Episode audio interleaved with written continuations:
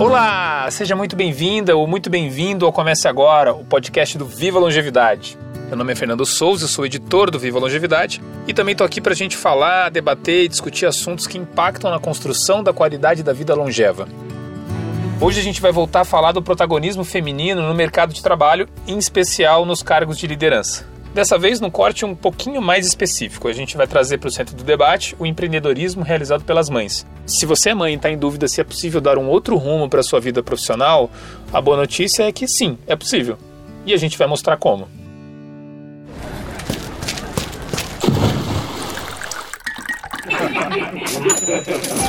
Comece agora. Comece agora. Comece agora. Comece agora. Comece agora. Comece agora o podcast do Viva Longevidade. Vocês lembram que em março a gente conversou com a Ana Fontes, da Rede Mulher Empreendedora, né? Nesse mês de maio, mês das mães, a gente volta a tocar no assunto sobre o protagonismo feminino no mercado de trabalho. É fato que trabalho e maternidade têm uma relação muito desequilibrada. Não são poucas as mulheres que deixam a carreira de lado porque precisam cuidar do filho. Você provavelmente conhece alguém assim. Afinal, o cuidado é um papel que sempre recai para as mulheres. E cá entre nós homens, isso precisa ser melhor dividido. E para falar sobre isso, a gente convidou a Dani Junco. Ela é a fundadora e CEO da Bitumami, uma aceleradora de negócios que conecta mães empreendedoras ao ecossistema de inovação. Seja muito bem-vindo ao Comece Agora, Dani. Obrigada, obrigada. Estou muito feliz de estar aqui. Dani, você é farmacêutica, tem experiência em marketing, fez carreira no mundo corporativo. Em que momento você virou essa referência em empreendedorismo feminino e materno? É, vamos lá.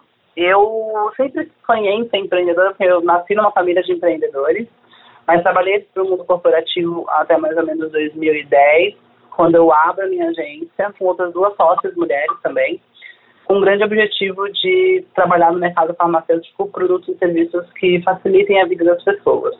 Mas em 2015 eu recebo uma questão, que é a gravidez, e eu começo a lidar com um mercado de trabalho que para mim não fazia mais sentido, tanto em relação a, aos líderes, do jeito que eles lideravam as pessoas, aos gaps de gênero que eu começava a encontrar, então várias coisas começaram a me incomodar, e eu tive uma, uma pergunta, assim, ainda na minha barriga, não? Era, mãe, por que você trabalha?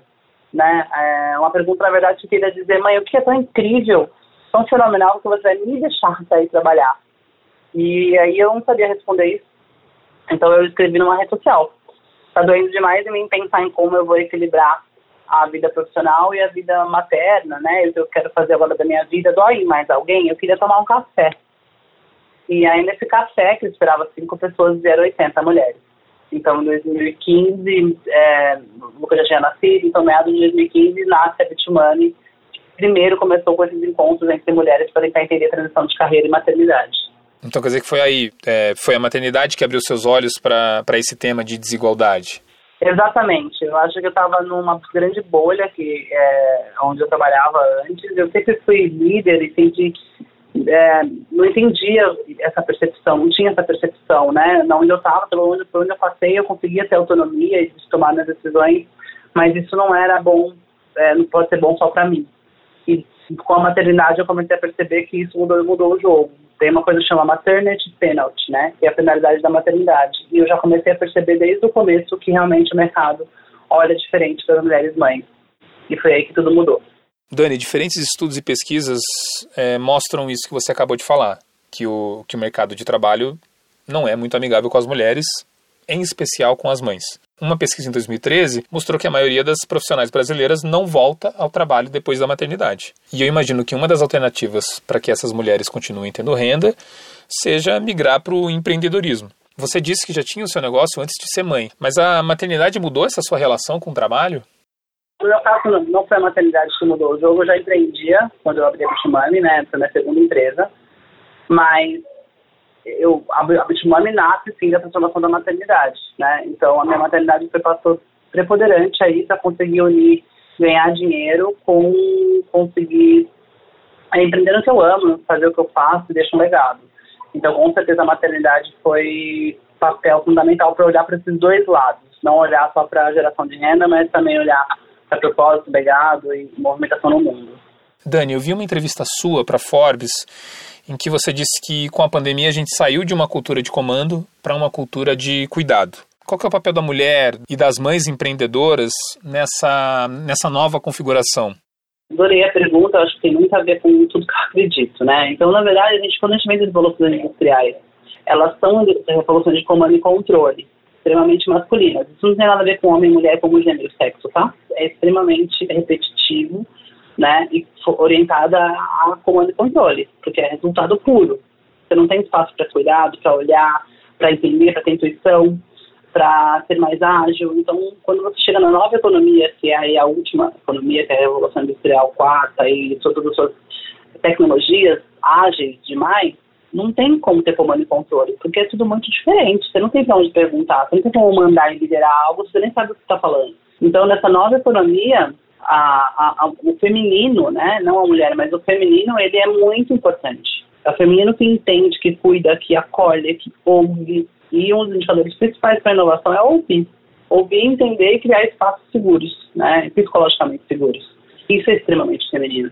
Então, é, eu acredito muito que a chegada era de quem é, pensa antes de agir, antes de cortar cabeças ou antes de se posicionar de maneira agressiva, né? Então, é por isso que eu gosto demais de ser mulher e trabalhar com mulheres os homens conseguem ter esse olhar feminino? Eles conseguem. Muito. Eu tenho vários homens Riforchi, que eu chamo aqui, que são incríveis. Né? Um dos meus investidores anjo é homem, é, e o olhar dele sobre, sobre isso é muito interessante. Então, tem muitos homens incríveis que vêm na Bitumani ou que são catequizados por ela, os maridos das mulheres que vêm aqui, na verdade, começam a ouvir a gente incessantemente, e isso faz com que os homens também entendo o papel deles na paternidade ativa, entendo o papel deles na comunidade, como aliado na hora de mudar o jogo nas mesas de reunião. Em março, no mês da mulher, a gente fez um episódio que abordou essa temática de como construir um mundo mais igual. E eu quero repetir para você a mesma pergunta que eu fiz para Ana Fontes, da Rede Mulher Empreendedora. A busca para um futuro igual passa pelo momento de a gente ter mais mulheres em posição de liderança ou, ou sendo cada vez mais reconhecida nos seus ramos de atuação? Vamos falar sobre as coisas que mudam o mundo, tá? O que muda o mundo hoje? O que, muda é, um posicionamento? O que, que muda uma lei? Dinheiro e poder, ok? Isso é o que acontece no mundo inteiro. Então, no que, que eu acredito? Só vai ser melhor quando for diverso. Quando dinheiro e poder estiver na mão de decisão de várias pessoas muito diferentes, que vão olhar para vários recortes muito diferentes. Isso não é diferente com as mulheres, falando especificamente de gênero. Então, eu acredito é, não só no nosso trabalho aqui, como de milhares de iniciativas que fazem isso, me dá cada vez mais habilidades que a gente conseguir é, crescer em nossas carreiras, mas não crescer à toa. Então, entender o nosso papel como mulher, deixando a comunidade, a sociedade melhor para nós, né, para nossos filhos, para nossas famílias. Eu acredito em educação e eu acredito em comunidade. E para isso, a gente precisa que mais mulheres estejam liderando pelo fato de que a gente entende o que a gente precisa assim como todas as suas intersecções, né? Gênero, de, de raça. Eu acredito num futuro bom para todo mundo se todo mundo tomar decisão da, do mesmo ponto de partida, não é o que acontece. É nisso que eu olho, miro e quero me envolver, quero deixar como legado usando a Bitumami como ferramenta. E Dani, dentro desse contexto todo, como é que a Bitumami apoia essa caminhada pela igualdade para que mais mulheres e mães ocupem os espaços? Educação, né? Então, o que eu faço aqui é olhar e procurar e estudar o que mais está deixando os currículos mais fortes, os posicionamentos mais fortes. Então, como a gente deixa as mulheres munidas de hard skills, né? de habilidades hard que fazem com que elas consigam competir. A segunda coisa são conexões potentes que realmente mudam o jogo. Então, como é que a gente consegue em comunidade fazer muito corte de caminho, conhecendo gente, e colocando em palcos, e bota elas no palco e dando mais voz. E a terceira coisa que a gente faz aqui é criando espaços físicos, inclusive seguros, para que mulheres possam ir junto com as suas famílias. A gente está caminhando aí para o final e eu queria te fazer uma pergunta mais pessoal. Eu vi que você joga muito vôlei de praia. É uma paixão sua? Forte, eu acho que é um dos melhores legados que a minha família deixou para mim. Então eu jogo tudo, sou uma boleira, assim. Hoje, hoje é o vôlei. Só faz uns, uns seis anos para cá eu estou jogando vôlei e é minha válvula de escape, é onde eu consigo estar plena e total além do trabalho, né? Que eu amo fazer também, mas o vôlei realmente me dá, me dá um espaço só meu. E eu adoro estar lá, nas quadras.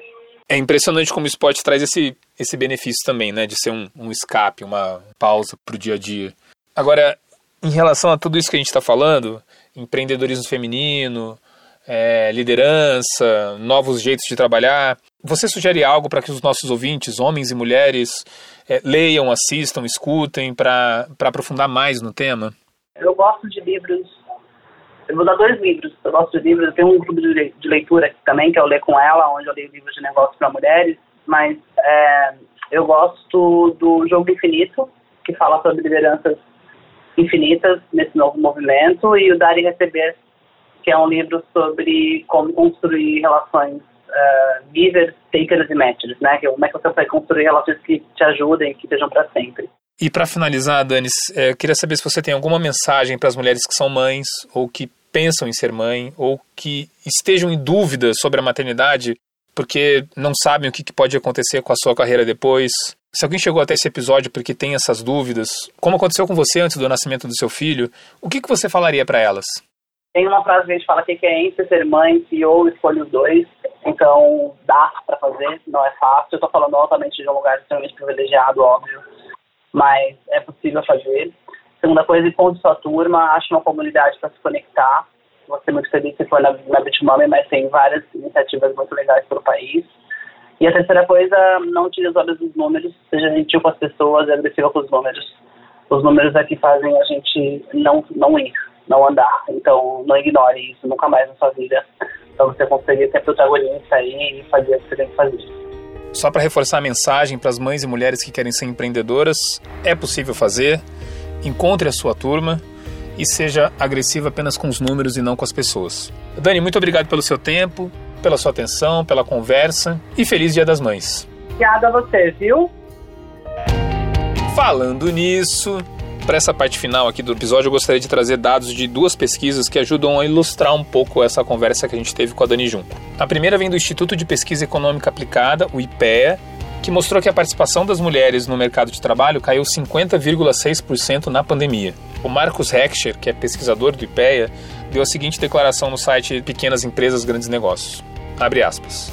As mulheres não só foram as que mais saíram do mercado, como as que também pararam de procurar emprego. Quem ganha menos e tem escolaridade mais baixa foi mais afetado. E isso aumentou ainda mais a desigualdade no mercado de trabalho. Fecha aspas. O outro dado parece um reflexo desse primeiro, e ele é da Rede Mulher Empreendedora. A pesquisa feita pela RME mostrou que o empreendedorismo feminino cresceu 40% no último ano. É um número expressivo, mas a sua motivação pode não ser tão boa, uma vez que o início da carreira no empreendedorismo por conta da pandemia pode ter acontecido mais por necessidade do que por oportunidade.